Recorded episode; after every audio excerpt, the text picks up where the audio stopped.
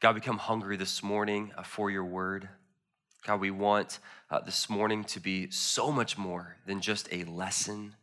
God, we don't just want information from your word, but we want to hear from you, the living God, through your word.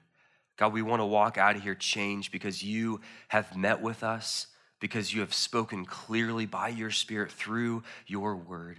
So, God, be at work. We pray for your help that you would illuminate our hearts and our minds today.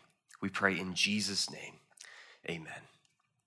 I want you to imagine for a moment a number of scenarios. I want you to imagine that you are uh, hosting a little get together with friends.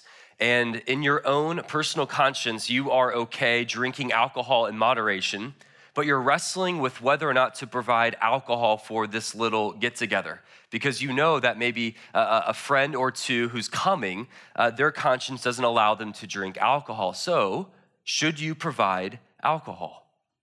I want you to imagine this scenario. Your company at work has just mandated that every employee is to at- attend the Indy Pride Festival for solidarity with the LGBTQ community.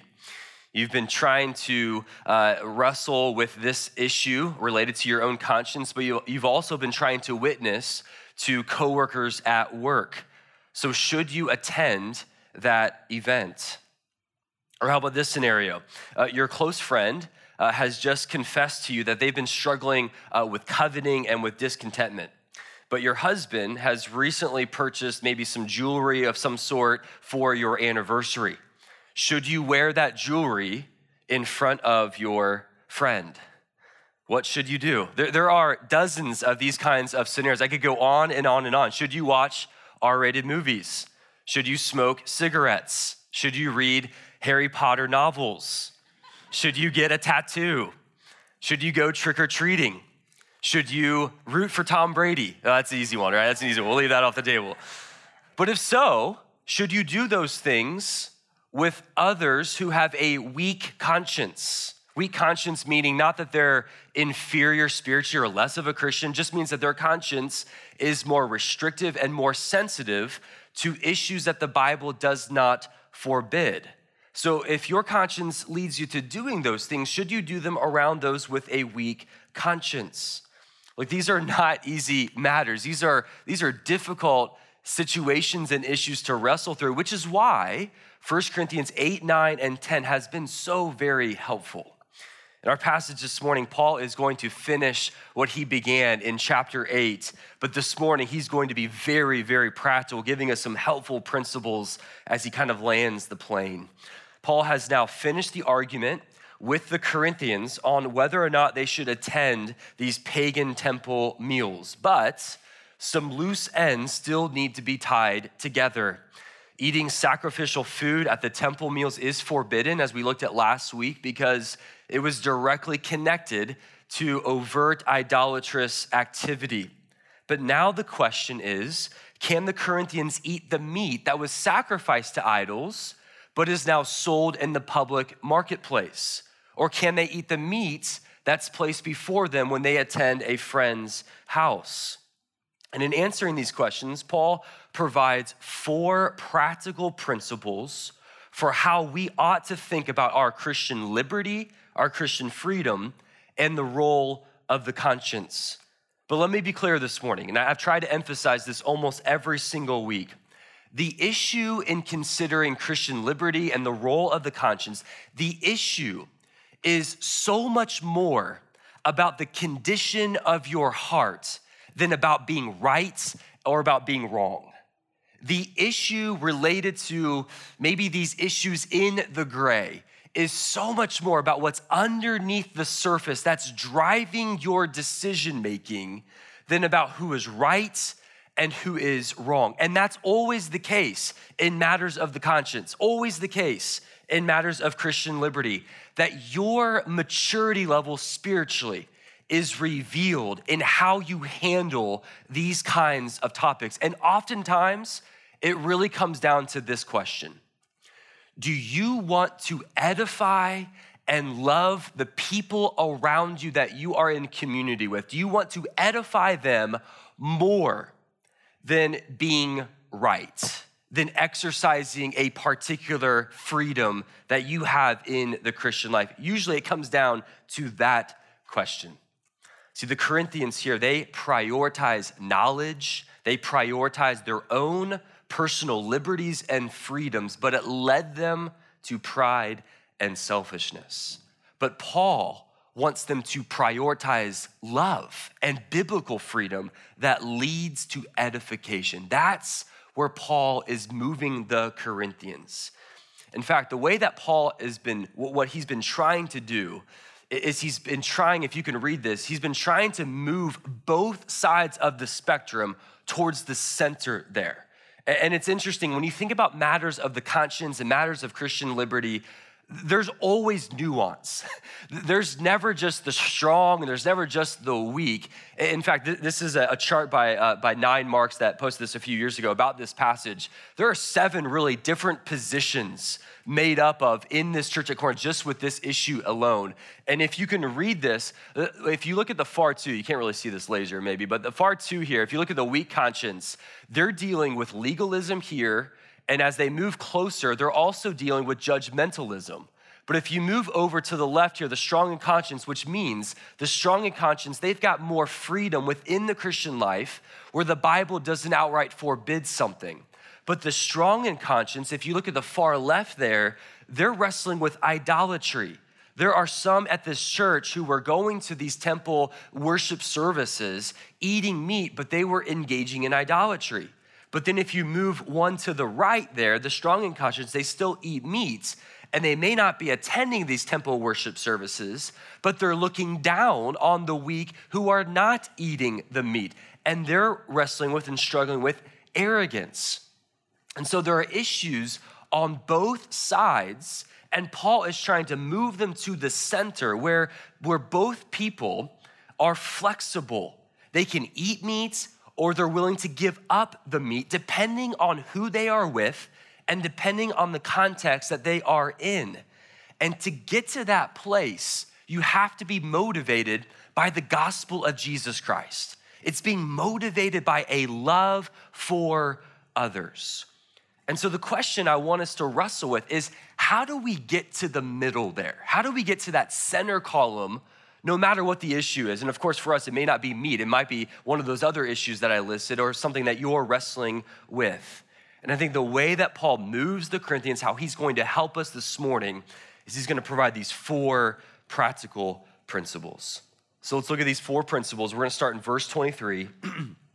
the first principle is to prioritize edification over gratification.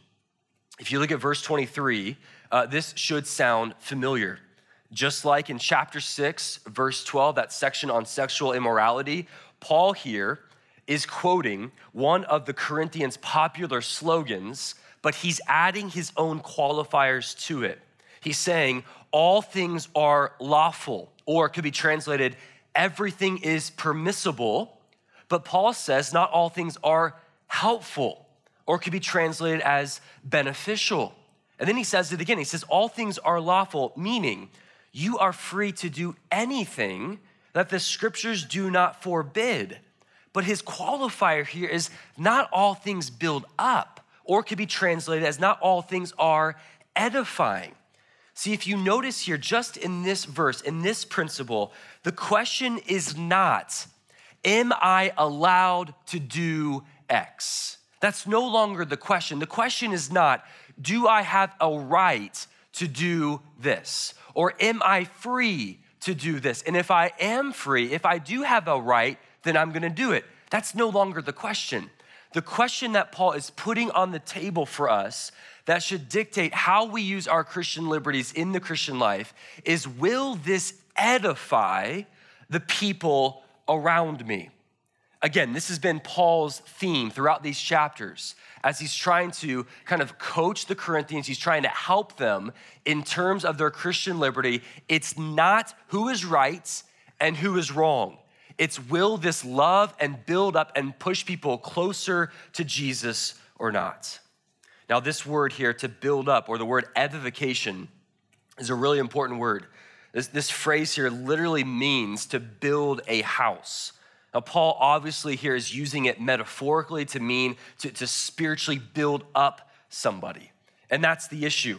It really comes down to making sure that everything I do, everything that you do, it's for the end goal of building somebody up in the grace and the knowledge of Jesus Christ. And that wasn't happening at the church in Corinth. There were those who were strong in conscience, who thought to themselves, I can eat the meat, and they were using their liberty to gratify themselves instead of to edify and build up those who were weak in conscience. And as a result, they were putting this stumbling block and drawing the weak back into idolatry. But Paul here is saying, I think in verse 23, is that edification must trump personal gratification in determining our Christian liberty use. So you ask the question Do I have a right to do this? And if yes, then you ask the question Will this build me up? Will this build up those around me? If you answer no to either of those questions, then you don't do it. But if yes to both, then you can do it. This is a very practical principle, a very practical guideline but it is nonetheless very challenging. And I think the challenge is for us as we think about these issues is that so often we don't go deep enough. We, we oftentimes stop at asking the question will this offend somebody? Will the, and, and that's really put in the negative. If this offends somebody, if this upsets somebody, then I won't do it. That's not deep enough we have to go a step deeper and ask the question will this action, will this behavior, will, will this decision, will this edify the person next to me? Will this build them up? See, that's put in the positive, and that changes the whole conversation. It's no longer about who's right and who's wrong. Now we're talking about spiritual growth. Now we're talking about pushing people closer to Jesus Christ and building them up spiritually. So, edification over gratification. The second principle in verse 24 is others over self. This is more specific than the first principle because when it comes down to choosing between what will build me up or build the person up next to me, I choose this person every time. If you look at verse 24, he says, Let no one seek what? His own good but the good of his neighbor. Okay, this is very simple. Like when you have a choice to make, eh, you could choose this or that. And you choose the one that doesn't violate your conscience. That's a good start. But then if you if you're considering choosing this decision right here, this will build me up, but it won't build up this person, then you don't do it. And that's really the principle of love within the Christian life. And if you think about it, like we want to do things that, that are always spiritually edifying both yourself and the people around you. But if it doesn't build this person up, then you don't do it. And guess what? That will a- actually benefit you in the long run because you giving up your freedom and your liberty in a particular area out of love for your neighbor that will actually end up building you up because love does what? Love, according to 1 Corinthians 8 1, builds up as opposed to knowledge that puffs up. And so, you sacrificing your liberty for the love and the sake of someone else will actually lead to edifying you and the person next to you. So, every Christian in his liberty should be guided by the principle of loving your neighbor as yourself. Now, look, I understand that this topic of giving up your Christian freedom and your liberty might strike a deep chord in some of us where we are Americans who value our freedom, we value our liberty to not be forced to give up something that you are free to do. That's very hard for us in thinking through being Americans. But this is why it is important that we elevate our Christian identity above our American identity. I love this country. I love being an American. But we must process our American identity through the lens of being a Christian first and foremost. That we understand our freedoms in the Christian life, not talking about American freedoms, eh, our, our, our Christian freedoms through the lens of the gospel because the gospel calls us to die to self.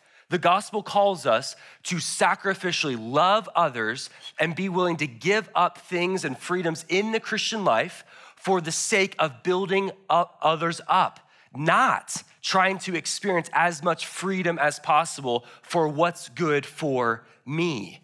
Uh, Philippians 2 presses this in. It says, Do nothing from selfish ambition or conceit, but in humility, count others more significant than yourselves. Let each of you look not only to his own interests, but also to the interests of others. Having this mind among yourselves, which is yours in Christ Jesus. Look, this principle is so helpful because I think it gets underneath the whole discussion here. This principle undergirds how we ought to use our Christian liberty and our Christian freedoms because true freedom is not doing whatever you want to do or doing whatever you have a right to do. That's not true freedom. True freedom biblically is being so content in Jesus, so satisfied in Jesus, so secure in Jesus that you are willing to give up any right in the Christian life for the sake of building others up and being fine with it because you have Jesus. So, look, here's the question for us this morning because this is so foundational to Christian freedoms. I wanna ask you when was the last time that you actually did that? When was the last time specifically that you gave up a right or a freedom in the Christian life for the sake of edifying and building somebody up? Right now, if you're struggling to think of something or think of something specifically, let's ask another question What does that reveal? If you're struggling to think back, man, I, I don't know if I've ever done that. Or, or maybe it's been a while. Could that reveal that you love yourself, that you love your freedoms, that you love your rights in the Christian life more than edifying the people around you? Because look, we have these opportunities all of the time. And I think so often we want to hide, and we're people of the word, but sometimes we hide behind this statement where we say, the Bible doesn't forbid it, so I'm gonna do it. I'm free to do this. And, and that's where we stop. And yet, Paul is challenging us to go a step deeper and ask the question will this edify the people around you? And if not, then we ought to be people of the word of Philippians 2, of being willing to give up that liberty if it's not building up and edifying the people around us. Others over self, following the example of Jesus. All right, now, principle number three. This is where it gets complicated. All right, principle three is liberty over legalism. Liberty over legalism. Paul now begins to address the specific issue of whether or not it is okay to eat meat that was sacrificed to idols but is now sold in the marketplace. All right, this would be similar to maybe restaurants for us today. And I want you to notice what Paul is doing here. This is absolutely brilliant because after reading verses 23 and 24, these first two principles, we would expect Paul to provide an example and an illustration in verses 25 and 26 of being willing to restrain our Christian liberty and our freedom, right? Like after talking about edifying others, being others focused, we would anticipate giving a situation where we need to give up our liberty, but that's not what Paul does at all. In fact, in this scenario, Paul is encouraging us to enjoy personal liberty. What's Paul doing here? Paul is intentionally, he intentionally began this section with a focus on love for others, being others focused, so that we can interpret and process this principle in verse 25 through that lens rather than the lens of being self centered and self gratifying. All right, now Paul is very clear here, though, with this principle. He tells the Corinthians, you can eat anything that's sold in the meat market without raising questions of the conscience. Right, he's encouraging enjoy your freedom. And in regards to your personal life, do not allow other people to judge that. Now, this would have been jarring for the Jewish Christians in the church at Corinth here. Uh, for the Jewish Christians here, they, they were operating still under this Old Testament dietary laws where they were really required to investigate where the food came from when they're in the marketplace. Uh, this was known commonly in this community where the Jewish believers are going to be asking some questions. Where did this meat come from? What's the source of this? Was this sacrificed to an idol? And yet, Paul says not only do not conduct an investigation, but he says for them to enjoy the, the food here, buy and eat this without letting it be an issue. Paul says this is not grounds for your conscience. This is not a conscience issue. And he grounds that in verse 26, where he says, The earth is the Lord's and the fullness thereof. Meaning, the meat has been provided by the Lord. Give thanks to God for it and eat it and enjoy it. Paul says something similar in 1 Timothy 4. He says, For everything created by God is good, and nothing is to be rejected if it is received with thanksgiving, for it is made holy by the word of God and prayer. So Paul says here, Go and enjoy the meat. Now, why? What is Paul doing here in these verses? I think what Paul is doing is he is encouraging us to prioritize liberty over legalism. All right, remember Galatians 5:1, Paul says, For freedom, Christ has made us free. Now, what's interesting is in Galatians 2, just a few chapters before that, he talks about how there were Judaizers who, chapter 2, verse 4, they tried to spy out our liberty or freedom, but we wouldn't let them. It's exactly what he says, chapter 2, verse 4. Paul is encouraging us enjoy your liberty, avoid legalism, for where the Spirit of the Lord is, there is freedom. Paul is providing a safeguard against legalism, which those who are weak in conscience were very prone to commit. Now, legalism creates rules detached from clear biblical principles with the motivation of trying to appear and look more religious and more spiritual. All right, that's what legalism is. It takes these extra biblical rules that aren't in the Word of God and they try to, to follow these rules in order to promote their own spiritual performance to earn God's favor. That's the motivation. It's not a motivation out of godly wisdom. Because let's face it, sometimes we do need extra boundaries in the Christian life, depending on our weaknesses, depending on our history. But legalism is living by religious bondage that operates in the relationship with God in this checklist mentality. I do, I don't do, I do, I don't do, with the intent of trying to earn God's acceptance and love and favor based on your own performance. And look, that stands in direct contrast to the gospel of Jesus Christ. The gospel does not say you do or you don't do and you earn favor. The gospel says you can't, but Jesus did. And legalism promotes this personal performance, but it squashes grace. It promotes the earning and the keeping of God's favor based on what I do or don't do. But the gospel declares something different. The gospel declares that Jesus, in his perfect righteousness, has earned God's approval and favor and acceptance already. And when you place your faith upon Jesus and turn from your sins, you get all of God's acceptance, all of God's love, because you are hidden in Jesus. And for those who are weak in conscience, when they embrace the gospel, they can actually grow out of legalism. Let me give you an example. And this may or may not be helpful, but let's say that you are um, going to a friend's house.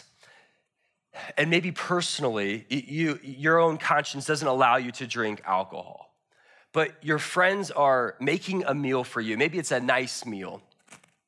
The principle here would be not to stop them and to ask them, hey, are you cooking this meal in wine right now? That, that's, that's not the application here. The application is just eat the meat, just eat the meal here.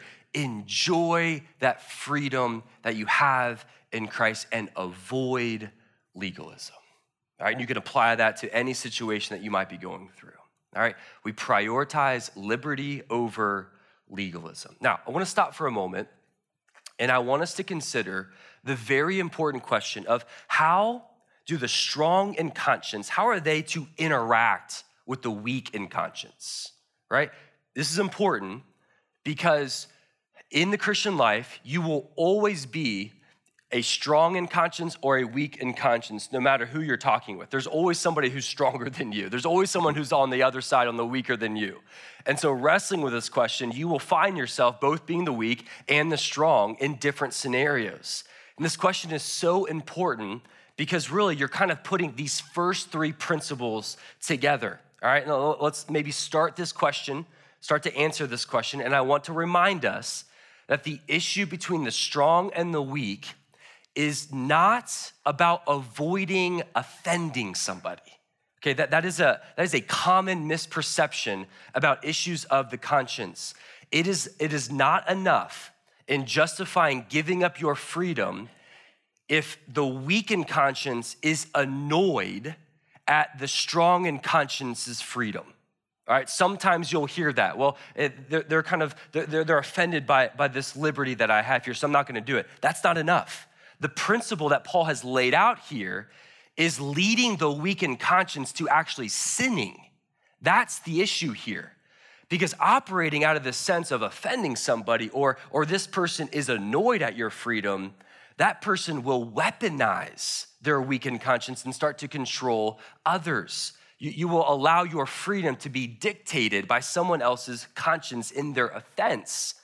But the issue here is actually leading them back into sin. So, the principle for the strong and the weak you should not create a stumbling block for the weak. But I would say at the same time, we certainly do not want to allow the weak in conscience to remain weak their whole lifetime and, and therefore kind of pulling the strong down to their level.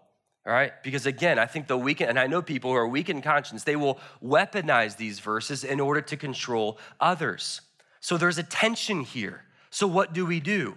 The strong in conscience, my encouragement would be to restrict your liberty, be willing to give up that particular freedom, and then in community and out of love and out of humility, come alongside that weak brother or sister in conscience and lovingly explain why you gave up your freedom and, and to have a, a humble conversation about that topic with the Word of God to make sure that your consciences are aligned with the scriptures. And sometimes that will happen, sometimes it won't. But being in community, we take it to the Word of God, and in humility, we have a conversation about that. And look, sometimes that will lead the weak to, to moving towards the strong. Maybe the strong will be moving towards the weak.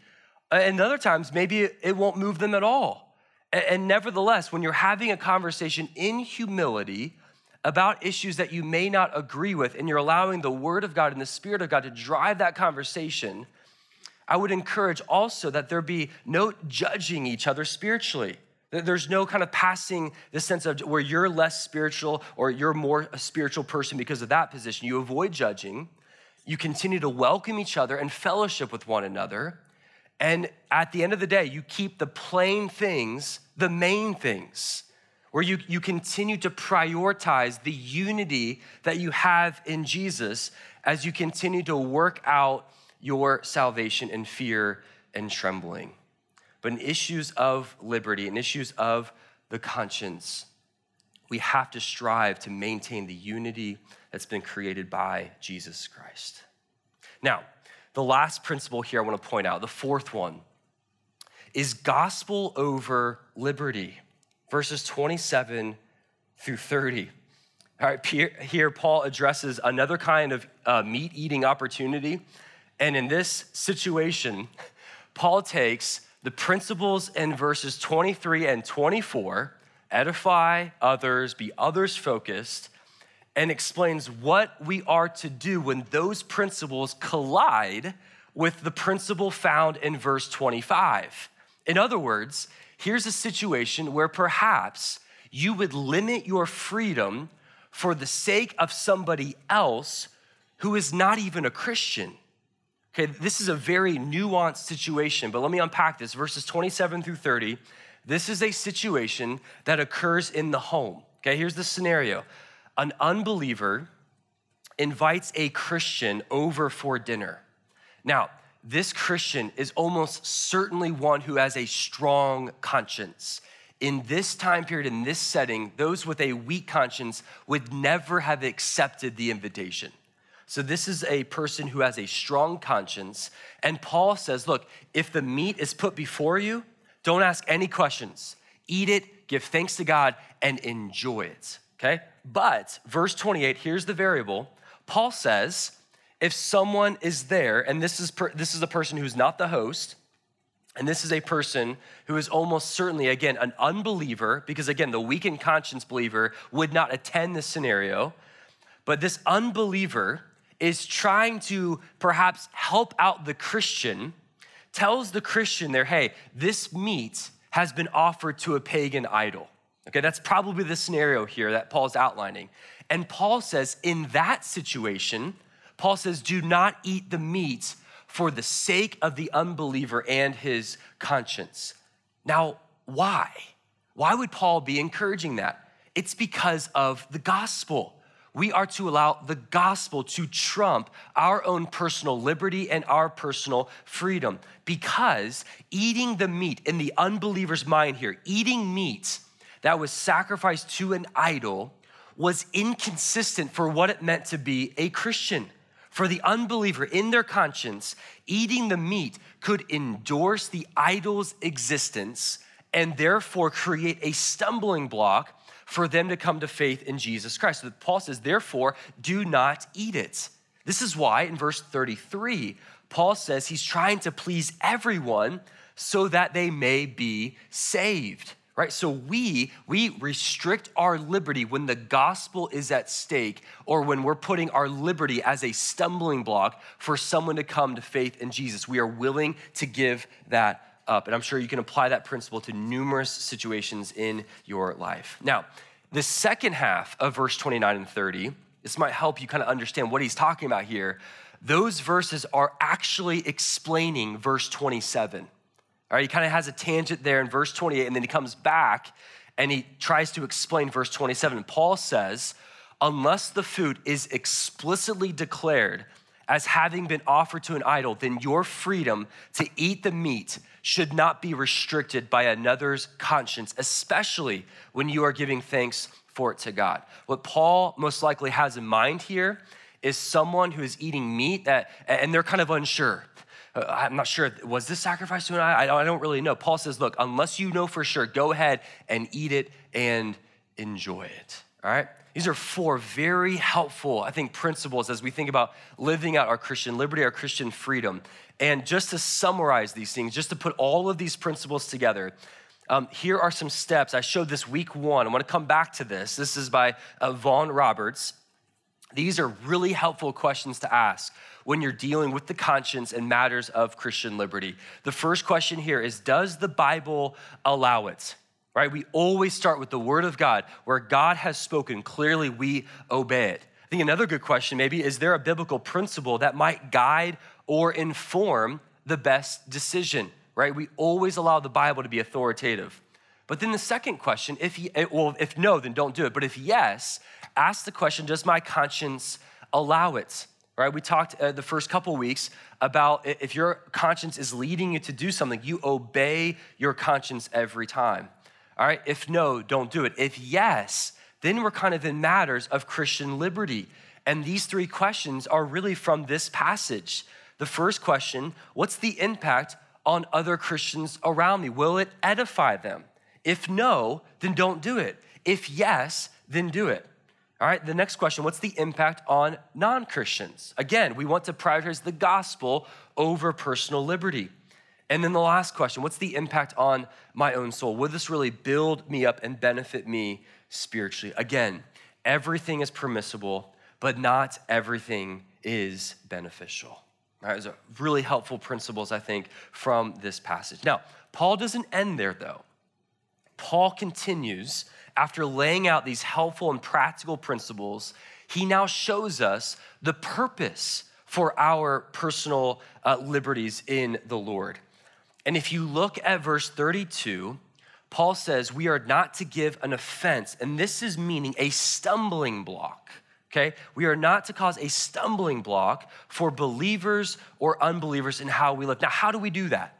Well, we do it by living out verse 31. It says, So whether you eat or drink or whatever you do, do all to the glory of God. This is one of the most common verses in the Christian life, but did you know it's couched within this topic of Christian liberty? Does that maybe change the optics of, of what this verse actually is talking about? Nevertheless, this, this verse is so instructive for us in understanding why God gives us Christian liberty and Christian freedom. We live for the glory of God in all matters of life. See, love for others, edifying others with our Christian liberty is a great principle to follow. But here, the glory of God, realizing that life is not about me, life is about glorifying God, is one of the strongest things that we have in this life to pull us out of living a self centered life, that we live to make Him great.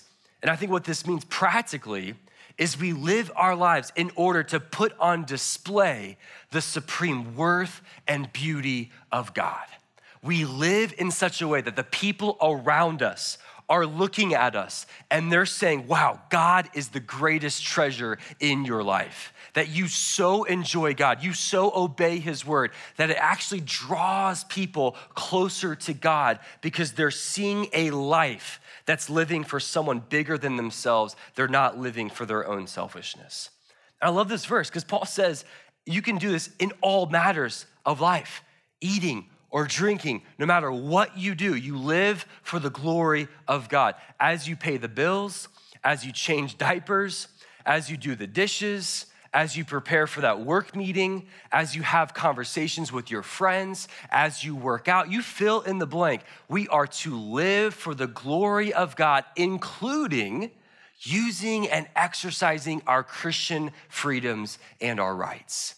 Can you, can you imagine what a difference it would make in how we live out the gospel if we just stopped for a moment before saying something, before thinking something, before doing something, and we ask the question will this bring glory to God or not?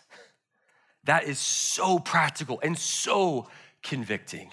But we are to exercise our liberty for the glory of God and who He is. And then finally, chapter 11, verse 1, I think Paul provides a pattern for us to follow.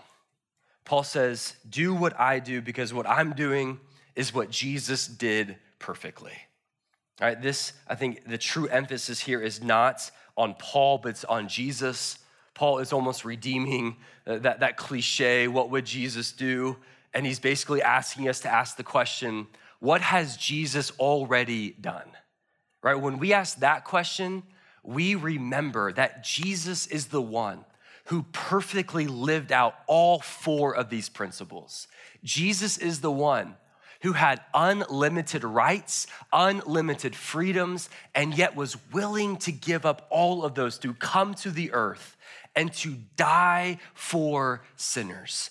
That Jesus is the one who gave up all of those things in order to build up and to love us, and he stooped so low as to get up on a cross and die in the place of sinners. He did that in order to make us who are guilty and to make us righteous and accepted before a holy God. And look, I said this a few weeks ago, but I think this is a challenging thought. Can you imagine if Jesus treated his rights and freedoms in the same way that some of us treat our rights and freedoms? If Jesus up in heaven said, No, no, I, am right to do this, I'm gonna stay up here, this is more comfortable, I'm free to do this. If Jesus did that, we would all be condemned. And yet Jesus has laid out before us a perfect example for us to follow in his footsteps of dying to ourselves, being willing to give up our freedoms for the sake of others. Look, I wonder if there are some who are here today and you are holding on to your freedoms. You are holding on to being right with this tight grip, this white knuckle grip. And you're saying to yourself, I'm not gonna give this up because I'm right. And if you have that type of position this morning, can I just remind you that the only thing that is powerful enough for you to release that grip is the gospel of Jesus Christ?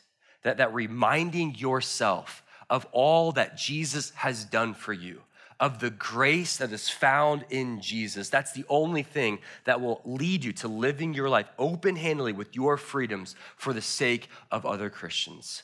That look, you do not need to be right every time because you have been made right eternally in Jesus.